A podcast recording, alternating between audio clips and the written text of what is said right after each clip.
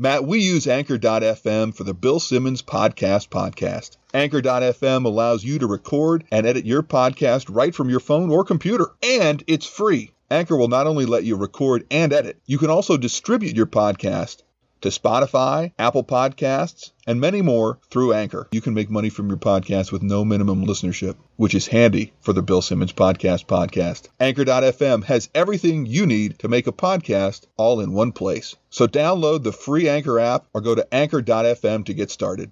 Warning this podcast contains spoilers or potential spoilers, or what I think might be spoilers, from episode 3, season 8 of Game of Thrones. If you do not want to have Game of Thrones season 8, episode 3 spoiled, stop listening. In the off chance that you're actually listening, since no one listens to this podcast anyway. Matt, welcome to an emergency edition of the Bill Simmons Podcast podcast.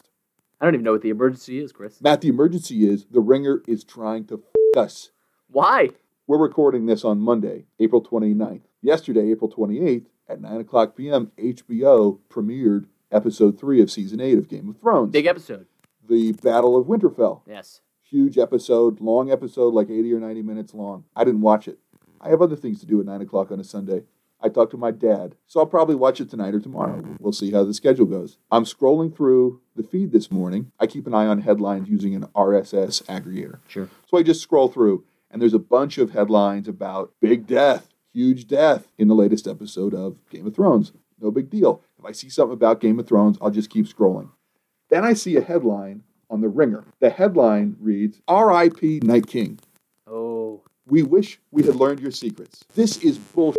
I agree. I am so irritated. And this is from a company that knows spoilers, that is very careful about spoilers. But Zach f***ing Kram is not able to keep the spoiler from the huge episode of Game of Thrones that at the time it's published is less than 12 hours old out of the headline. It- It's it's not like he put it in the summary, Matt. It's not like he put it in the in the body. He puts it in the headline. I did not see this. I now agree. It is bullshit. Here's the thing I have read article writers don't write the headlines. So it's total nonsense.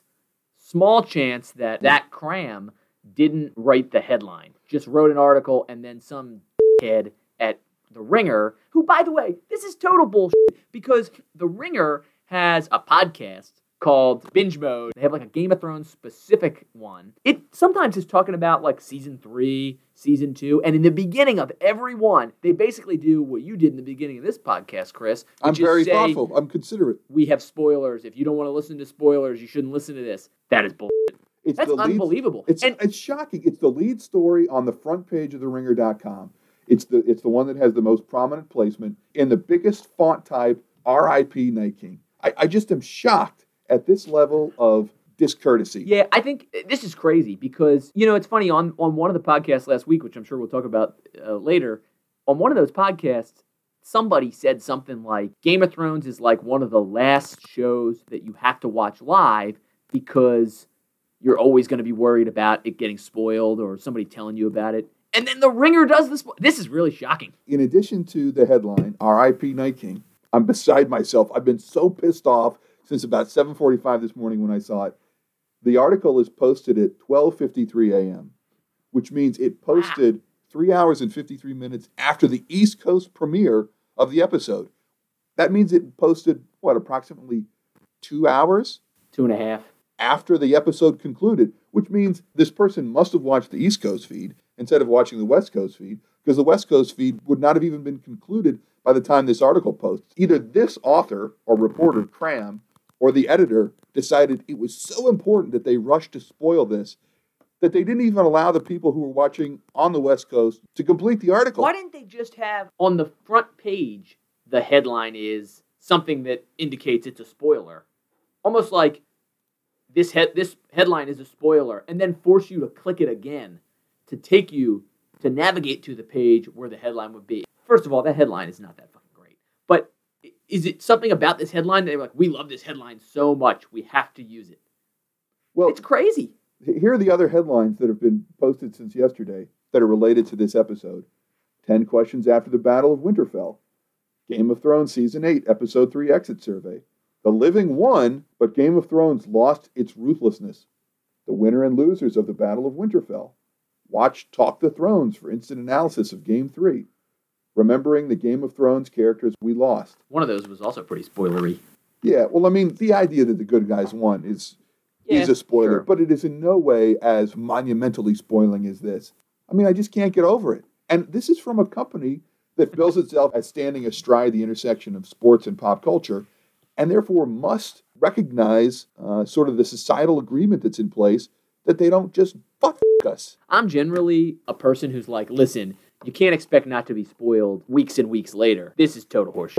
I mean, this is, like you said, probably two and a half hours after the East Coast episode has completed. This incident happens towards the end of the episode, so it's not like it had happened probably within two and a half hours, maybe less. Matt, I have not seen Avengers Endgame. Have you seen Avengers Endgame?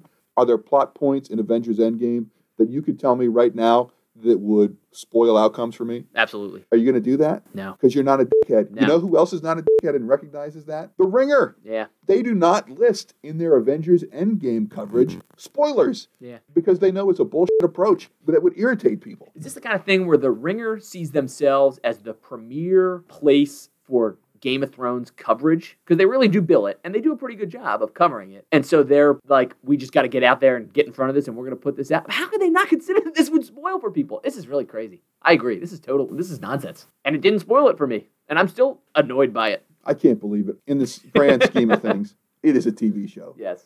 But it's on HBO, which means that a large percentage of the viewing population doesn't get to see it because they don't have HBO. Or they may choose to do what I and my wife do, which is time shift the show to when it's more convenient.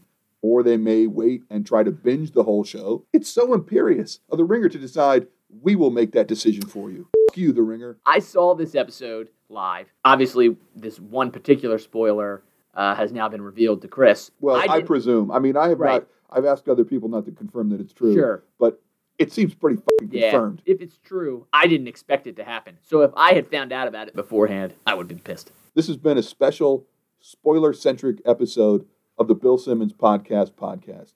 My name is Chris. And I'm Matt. Bill, we expected better. You broke our.